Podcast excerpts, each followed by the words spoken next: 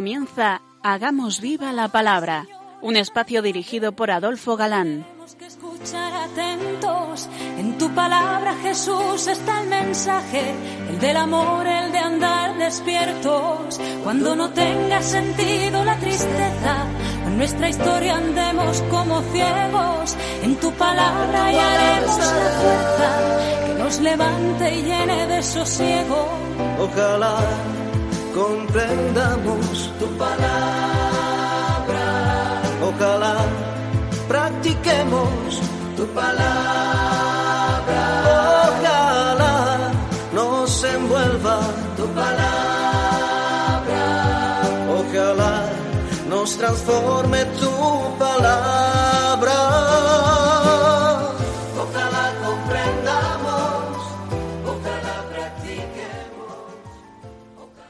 Hola queridos oyentes, un día más en esta emisora de la Madre nos encontramos con vosotros a través de las ondas y encantados de nuevo de compartir el gozo de disfrutar la escucha de la palabra de Dios, buscando en vuestra compañía su vigencia y fuerza para nuestra vida. Aquí estamos de nuevo, María José. Adolfo. y Marta, dispuestos a pasar esta hora en vuestra compañía.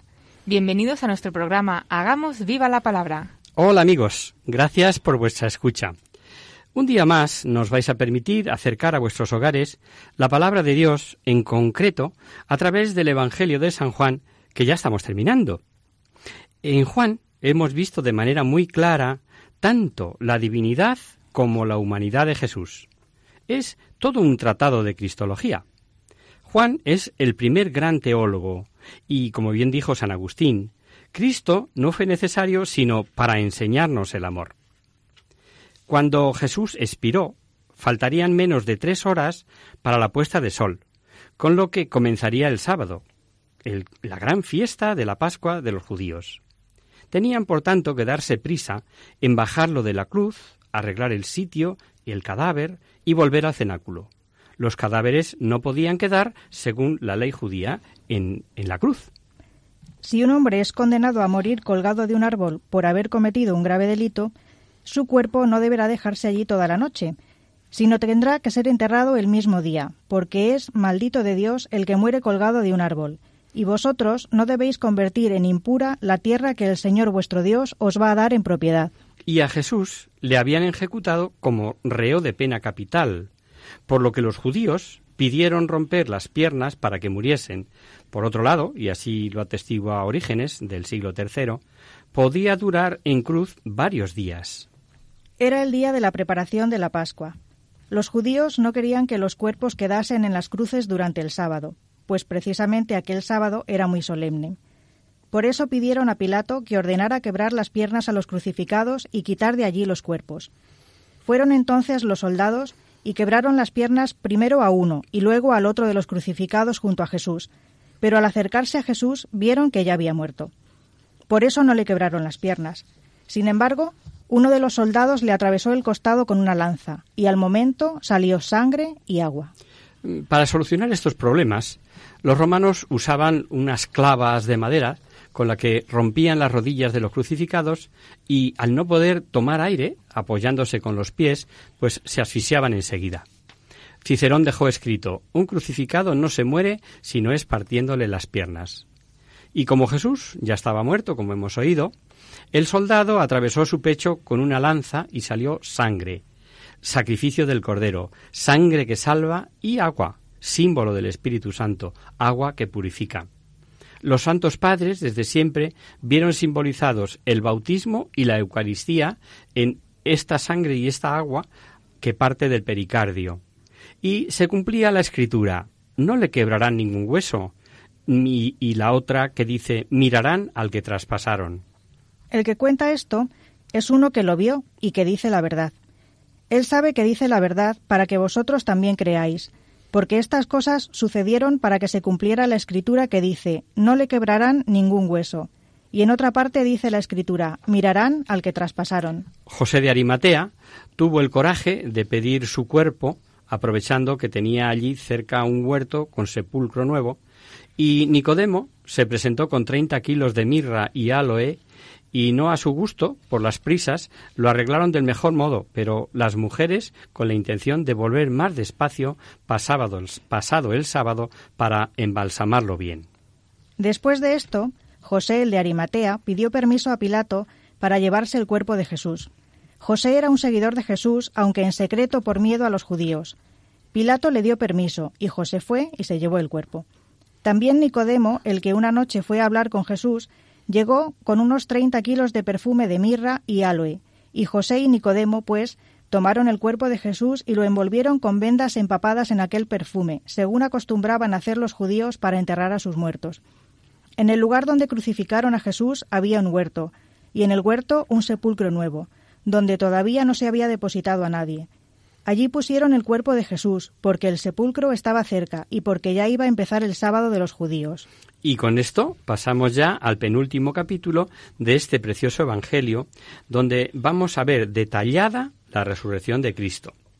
Juan aporta nuevos datos de aquel factuoso acontecimiento.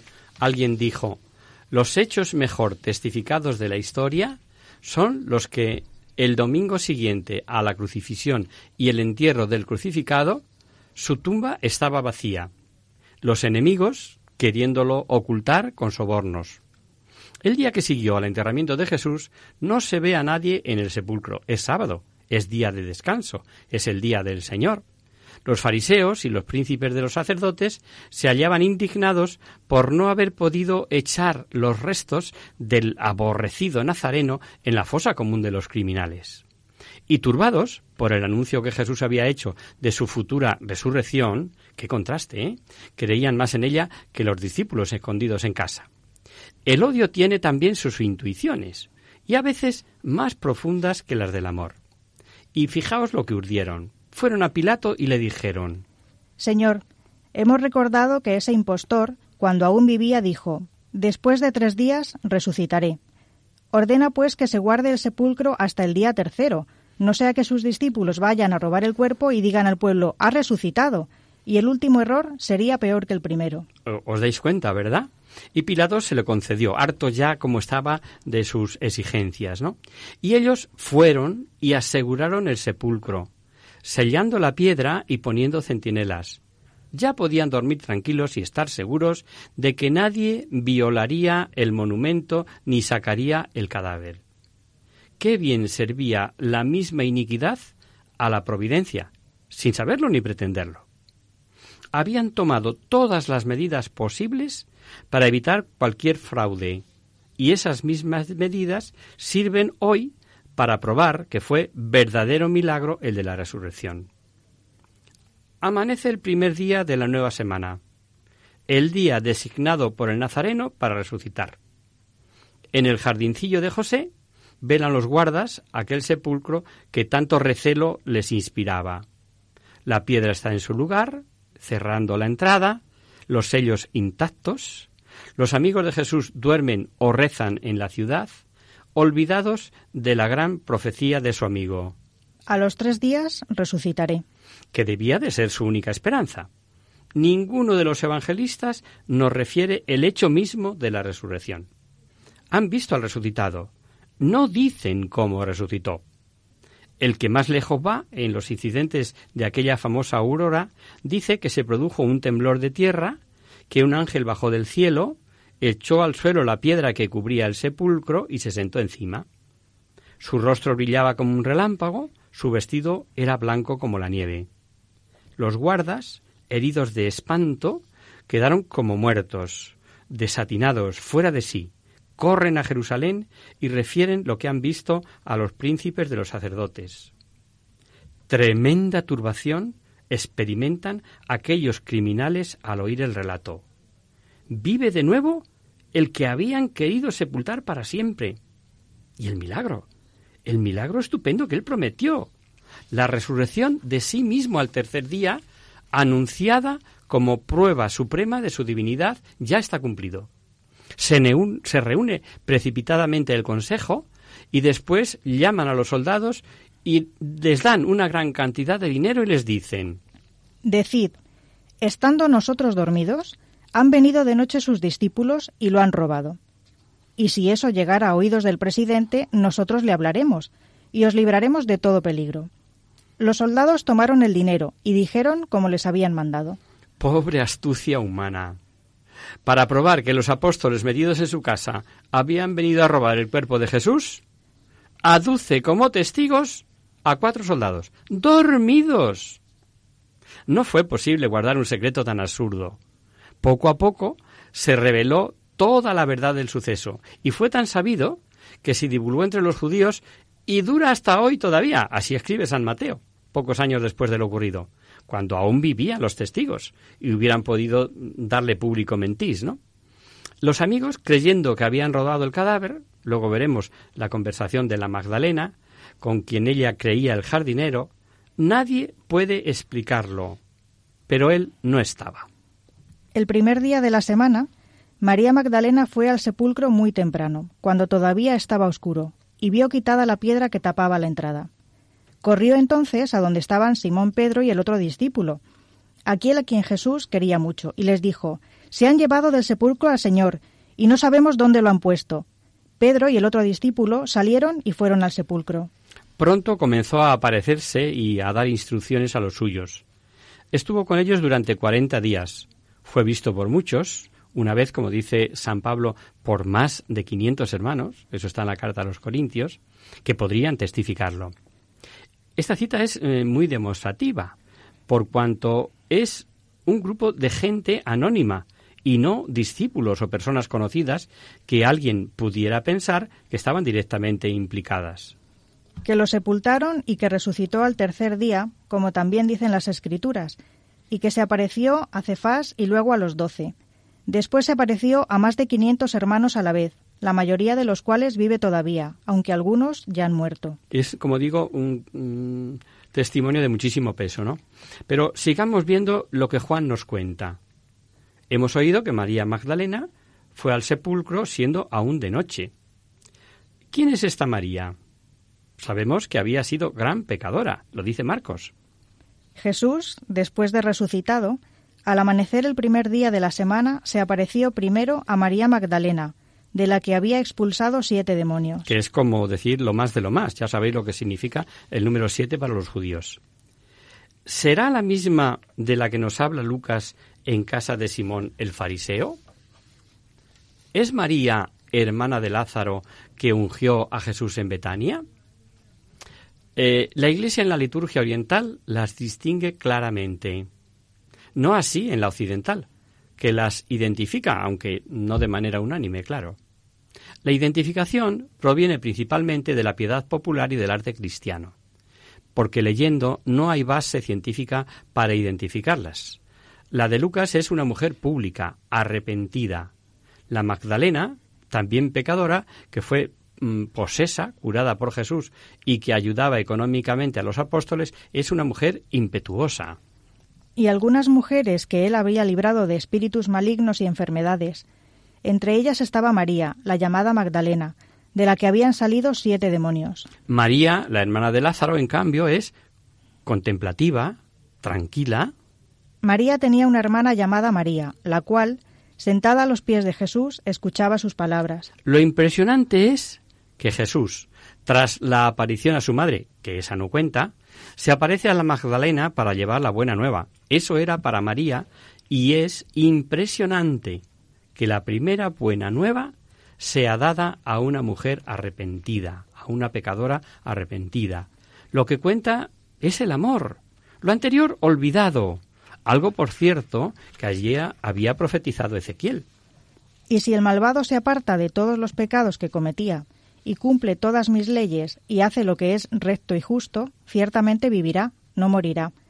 No volveré a acordarme de todo lo malo que hizo, y él vivirá por hacer lo que es recto.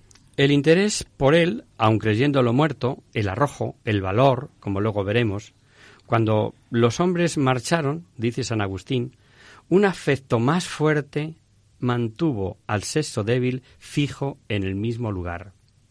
¿Fue sola? Fueron varias juntas, aunque Juan narre el hecho así por ser ella la que corrió a avisarles. Pedro y el otro discípulo salieron y fueron al sepulcro. Los dos iban corriendo juntos, pero el otro corrió más que Pedro y llegó primero al sepulcro. Se agachó a mirar y vio allí las vendas, pero no entró. Detrás de él llegó Simón Pedro, que entró en el sepulcro. Él también vio allí las vendas, y vio además que la tela que había servido para envolver la cabeza de Jesús no estaba junto a las vendas, sino enrollada y puesta aparte. Entonces entró también el otro discípulo, el que había llegado primero al sepulcro y vio lo que había pasado y creyó. Y es que todavía no habían entendido lo que dice la Escritura, que él tenía que resucitar. Luego los discípulos regresaron a casa. Mm, luego, después del descanso, lo vamos a desmenuzar. Vamos a hacer ahora una breve pausa musical y luego mm, lo analizaremos con los paralelos, con los sinópticos.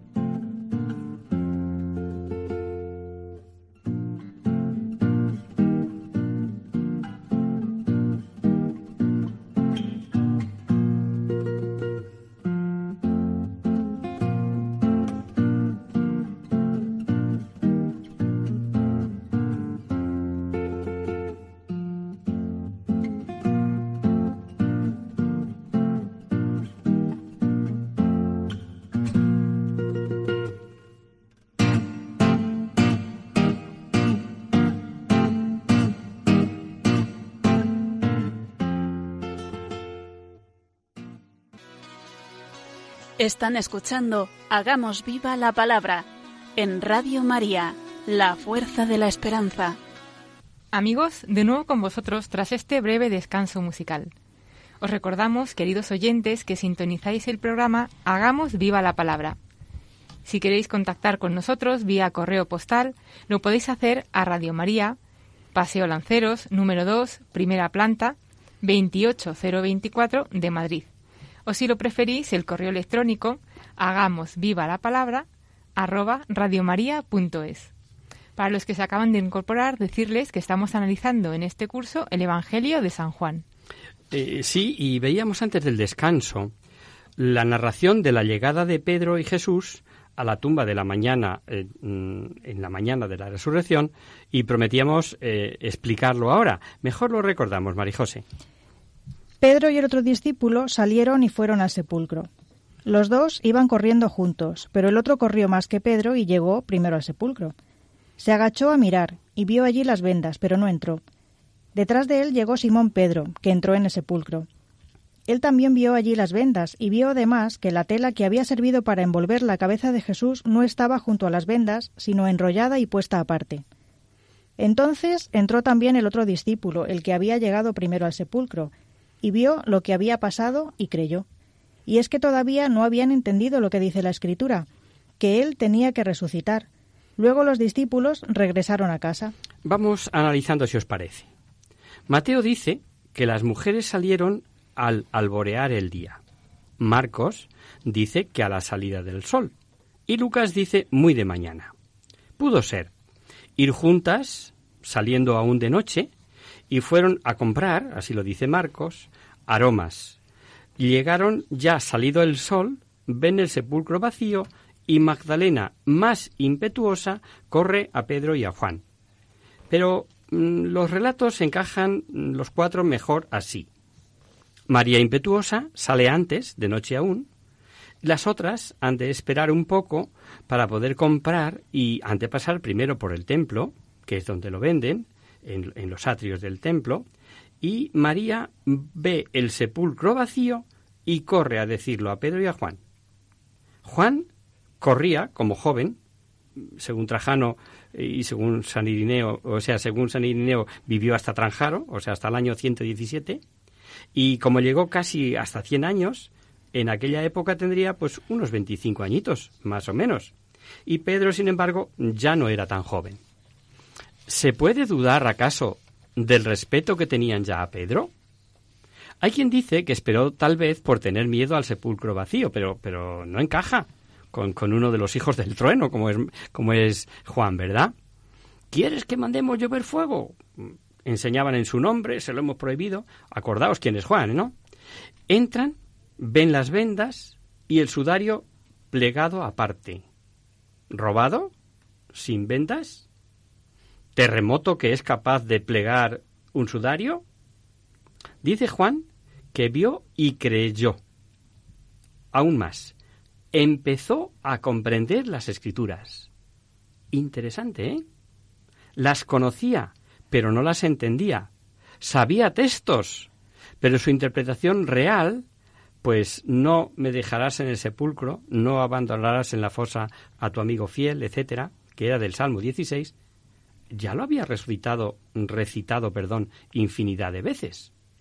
Y Juan narra así la aparición a María Magdalena. Escuchemos. María se quedó fuera, junto al sepulcro, llorando. Y llorando como estaba, se agachó a mirar dentro y vio dos ángeles vestidos de blanco, sentados donde había estado el cuerpo de Jesús, uno a la cabecera y el otro a los pies. Los ángeles le preguntaron Mujer, ¿por qué lloras? Ella les dijo Porque se han llevado a mi Señor y no sé dónde lo han puesto. Apenas dicho esto, volvió la cara y vio allí a Jesús, aunque no sabía que fuera él. Jesús le preguntó Mujer, ¿por qué lloras? ¿A quién buscas? Ella, pensando que era el que cuidaba el huerto, le dijo Señor, si tú te lo has llevado, dime dónde lo has puesto, para que yo vaya a buscarlo. Jesús entonces le dijo María. Ella se volvió y le respondió en hebreo, Raboní, que quiere decir maestro. Jesús le dijo, Suéltame, porque todavía no he ido a reunirme con mi Padre.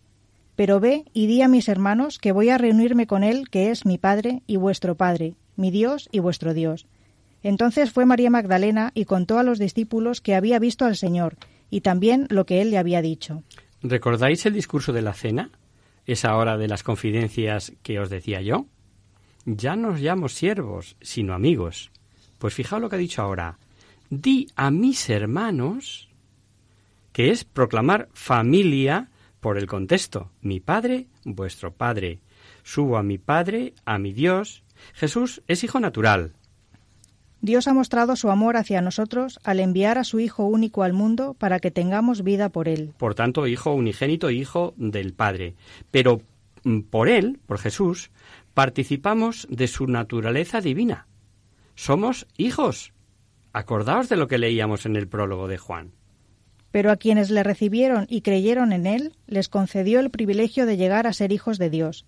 Y son hijos de Dios no por la naturaleza ni por los deseos humanos, sino porque Dios los ha engendrado. Así ciertamente Dios y Padre, pero no de la misma manera que Jesús. Pero también nos revela Jesús que Dios es el mismo para Él que para nosotros. Sigue diciendo, suéltame que...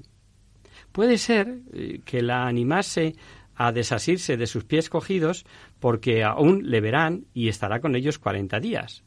Pero que Juan cuente esto al cabo de tantos años nos inclina a creer que la frase contiene algo muchísimo más denso. Jesús, resucitado, es el mismo, y dirá a veces vez que soy yo, pero siendo el mismo, ya goza de las cualidades de un cuerpo resucitado, de cuerpo glorioso, pero cuerpo transformado. Su resurrección, por cierto, es primicia de resucitados. Pero lo cierto es que Cristo ha resucitado. Él es el primer fruto de la cosecha, ha sido el primero en resucitar. Nos lo cuenta San Pablo en la, en la carta a los Corintios. Y todos transformados, todos inmortales, etc. En un momento, en un abrir y cerrar de ojos, cuando suene el último toque de trompeta, porque sonará la trompeta, y los muertos serán resucitados para no volver a morir, y nosotros seremos transformados, pues nuestra naturaleza corruptible se revestirá de lo incorruptible, y nuestro cuerpo mortal se revestirá de inmortalidad. Jesús, pues, está ya como advirtiendo que el trato, la forma de intimar con Él, ha de ser otra. Ahora será la fe el trato con los ojos del alma. Y también encaja que la premiase, suéltame, ve donde mis hermanos, a que corriese a cumplir el mandato de llevar rápidamente la buena nueva de su resurrección. Finalmente diremos que es todo un dato histórico el conservar el texto de la palabra aramea raboní, que era, además de darle mayor mm, categoría que rabí, raboní solía emplearse dirigiéndose a Dios, con lo que la Magdalena se acerca a la famosa profesión de fe de Tomás. Os decíamos que el trato con Jesús resucitado ya no es igual, que son los ojos del alma y no los del cuerpo, aun siendo el mismo cuerpo. El cuerpo glorioso va, viene, sin espacio, se parece, se aparece, perdón, en la forma que él quiere a los de Maús como un peregrino. A María Magdalena, pues, pues como si fuera el hortelano. En Tiberiades ni se atreven sabiendo que es él. ¿No os parece como, como que los ojos del cuerpo no quedan convencidos? Y en cambio el oído sí, ¿eh? El oído sí. Una palabra. María. E inmediatamente Raboní. ¿Será que la fe entra por el oído? Pues sí, amigos, eso es lo que dice la carta a los romanos. Y eso dicen los de Maús al oírle. ¿No es cierto que el corazón nos ardía en el pecho mientras nos venía hablando por el camino y nos explicaba las escrituras? Y María, pecadora, endemoniada, curada por Jesús, una arrepentida, la primera a anunciar y a las columnas de la iglesia lo que Jesús le ha dicho. Entonces fue María Magdalena y contó a los discípulos que había visto al Señor y también lo que él le había dicho. La tarde del mismo venturoso día, reunidos sin duda en el cenáculo, cerradas las puertas, dice Juan mm, por miedo, Lucas dice aterrados, al ver de pronto en medio a Jesús creyendo ver un fantasma. Al llegar la noche de aquel mismo día, primero de la semana, los discípulos estaban reunidos y tenían las puertas cerradas por miedo a los judíos. Jesús entró, y poniéndose en medio de los discípulos, los saludó diciendo, Paz a vosotros. Dicho esto, les mostró las manos y el costado, y ellos se alegraron de ver al Señor. Y algo dice Jesús eh, que merece la pena pararnos. Jesús vino de arriba, del cielo, y sin dejar el cielo, vino a cumplir el plan salvífico marcado por el Padre. Es el enviado, y vino con todo el poder en cielo y en tierra. Pues bien, esta plenitud de poderes en el cielo y en la tierra, plenitud de poderes para cumplir el plan salvífico, Jesús los pasa a los apóstoles. Luego Jesús dijo de nuevo, paz a vosotros. Como el Padre me envió a mí, también yo os envío a vosotros. Y como no con, y cómo no, con mm, esos poderes sin límites, eh, podrán perdonar o, o retener pecados. Recibid el Espíritu Santo. A quienes perdonéis los pecados les quedarán perdonados, y a quienes no se los perdonéis les quedarán sin perdonar. Y si han de perdonar o no perdonar, o sea, retener, tendrán que juzgar si perdonan o retienen, y para ello tendrán que conocer los pecados, predisposición, arrepentimiento, etc., y con caridad, o sea, en secreto. Mas como la Iglesia tiene plenitud de poderes, puede marcar las formas, el modo. Por eso es válido que en caso de necesidad perdone colectivamente, pero en, sal, en solo en el caso de urgente necesidad. En el rito B de la liturgia penitencial hay que confesarse individualmente, aunque sea celebración comunitaria de la penitencia, para que quien tiene poderes juzgue si perdona o retiene. Pero seguimos con el relato. Tomás no estaba allí. ¿Por qué? Lo desconocemos. Tal vez por su carácter, su carácter. Recordar que si primero era cosa de mujeres, se ve que fue eh, la primera impresión general de los discípulos. Luego ya lo había dicho Pedro. Y ahora ya estaban convencidos. Para Tomás no eran sino alucinados como las mujeres, y como le dirían que ellos también le habían visto, soltó aquello de lo de si no veo, si no meto los dedos, y al Señor, esto, esto es precioso, a mí me encanta, ¿no? Porque al Señor nadie le gana en generosidad. Y Jesús no olvida el rasgo generoso y valiente de Tomás en Perea, cuando los discípulos, medrosos, no se atrevían a subir a Jerusalén. Tomás, al que llamaban el gemelo, dijo a los otros discípulos, Vayamos también nosotros para morir con él. Y estando Tomás, sin duda, en estas discusiones, eh, el cuadro debió ser impresionante. Tomás, uno de los doce discípulos, al que llamaban el gemelo, no estaba con ellos cuando llegó Jesús. Después le dijeron los otros discípulos, Hemos visto al Señor. Tomás les contestó, Si no veo en sus manos las heridas de los clavos, y si no meto mi dedo en ellas y mi mano en su costado, no lo creeré. Ocho días después se hallaban los discípulos reunidos de nuevo en una casa, y esta vez también estaba Tomás. Un segundito, María José. ¿Nos damos cuenta? Él había dado la cara por Jesús en un momento difícil, en el que todos echaban el culo atrás, porque las cosas estaban feas en Jerusalén, bueno, y tan feas que acabó con la muerte de Jesús, ¿no? Y ahora, hete aquí, que se encuentra el bueno de Tomás ante Jesús con la bravuconada que se había tirado. Yo, si no veo, sigue, sigue leyendo. Tenían las puertas cerradas, pero Jesús entró, y poniéndose en medio de ellos, los saludó diciendo, Paz a vosotros. Luego dijo a Tomás, Mete aquí tu dedo, y mira mis manos, y trae tu mano y métela en mi costado. No seas incrédulo, sino cree.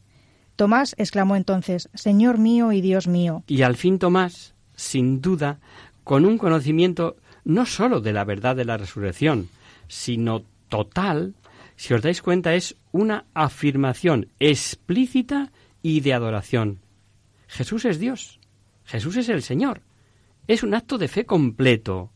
Y siendo judío, no cabe que diga o que dijese Dios mío como una exclamación. Y Juan recoge a continuación la única bienaventuranza de Juan, pero que tanto nos afecta y tanto nos descubre. Ojo al dato. Nos afecta porque ahí estamos nosotros. Nos descubre porque si bien la fe es una virtud teologal y por lo tanto mm, nos la tienen que dar, es, eh, Dios la ha de regalar, mucho tiene que decir el alma iluminada al aceptar que merezca tal bienaventuranza, y es esta.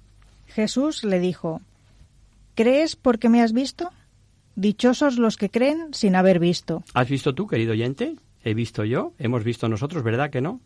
Pues bienaventurados, dichosos los que crean sin haber visto. Y aquí vemos en el último versículo de este capítulo como un final del Evangelio de Juan. Jesús hizo otras muchas señales milagrosas delante de sus discípulos, las cuales no están escritas en este libro. Pero éstas se han escrito para que creáis que Jesús es el Mesías, el Hijo de Dios, y para que creyendo tengáis vida en él. Y vamos con el último capítulo, el 21, que mm, ya advertíamos al tratar la introducción que es un capítulo que ha dado mucho que hablar y que escribir. Tal vez, creyendo la comunidad primitiva, más y me viéndole ya tan anciano, que Juan no moría, añadió él mismo este capítulo 21. Otros, por el contrario, creen que el epílogo del capítulo anterior no tenía que estar ahí, que estuvo en principio al final de este 21 y que fue colocado después por discípulos de Juan en Éfeso, donde está ahora, inspirados por el Espíritu Santo. Bueno, como de costumbre, ahí no entramos. Lo que sabemos es que no hay la menor huella de que este Evangelio fuese publicado nunca sin este capítulo 21, sin este apéndice. El próximo día, si os parece, lo analizamos.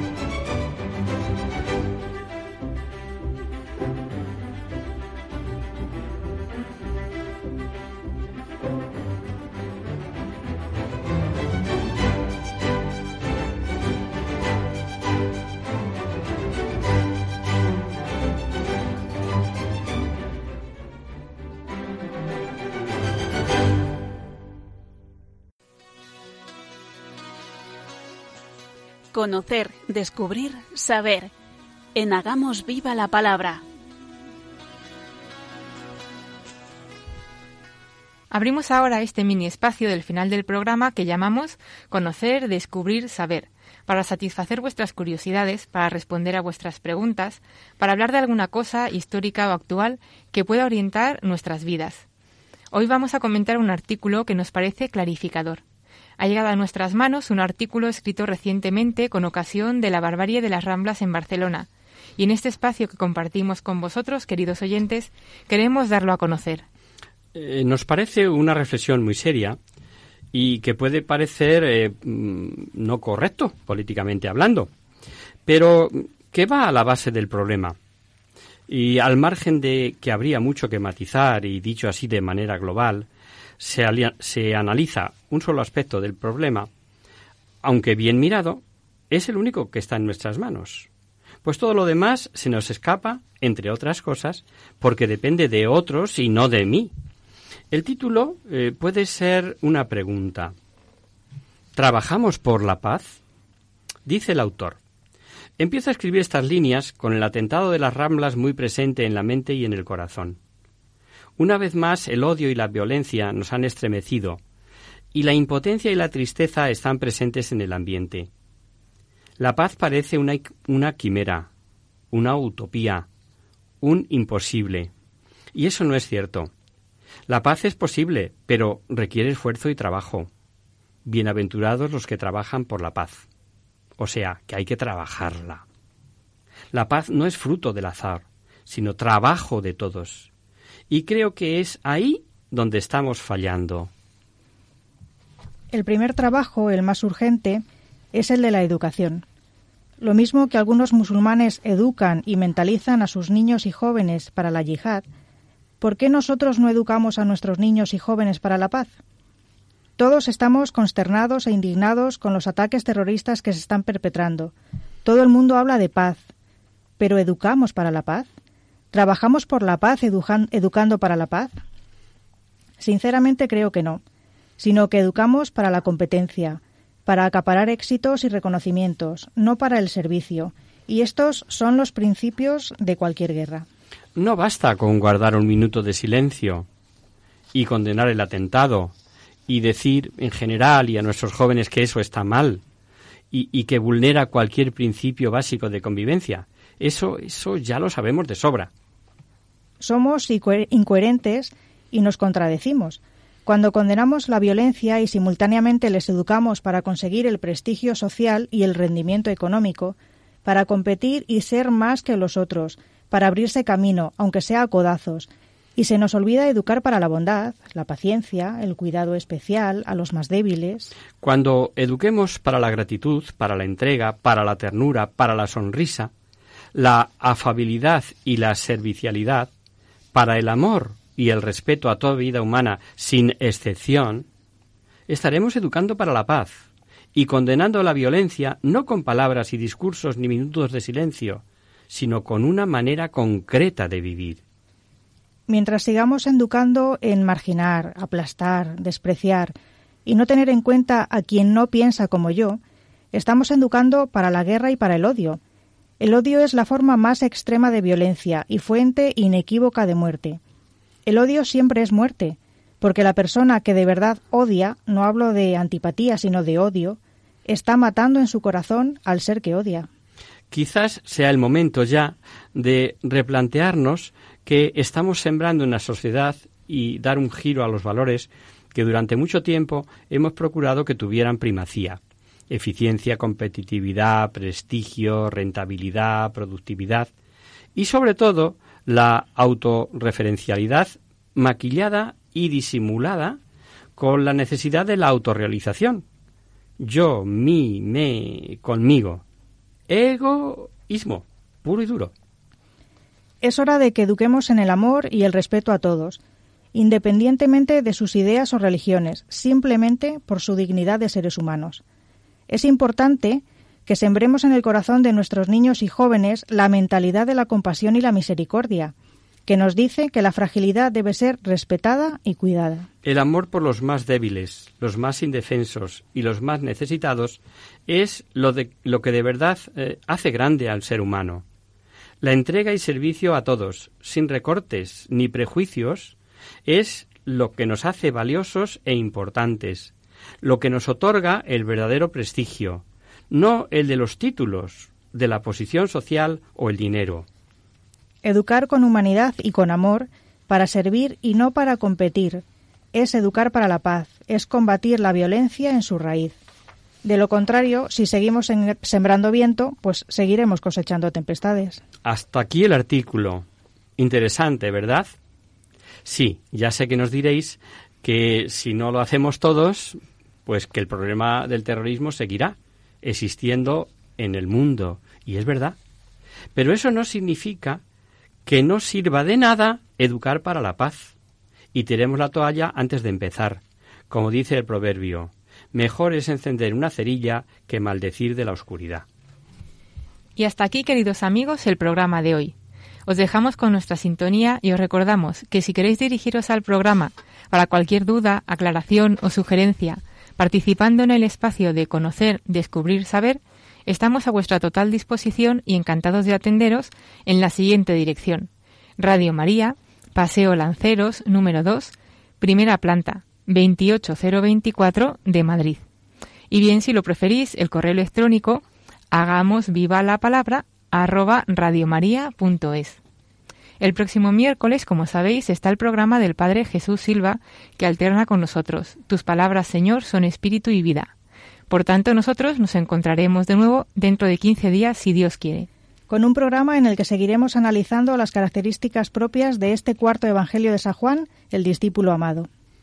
Hasta el próximo día, amigos. Hasta el próximo día. Hasta dentro de 15 días.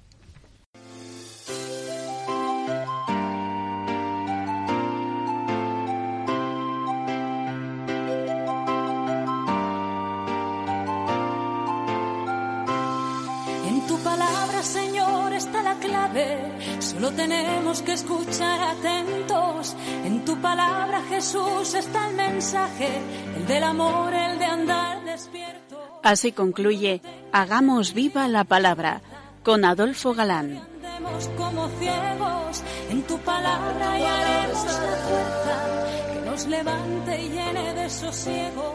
Ojalá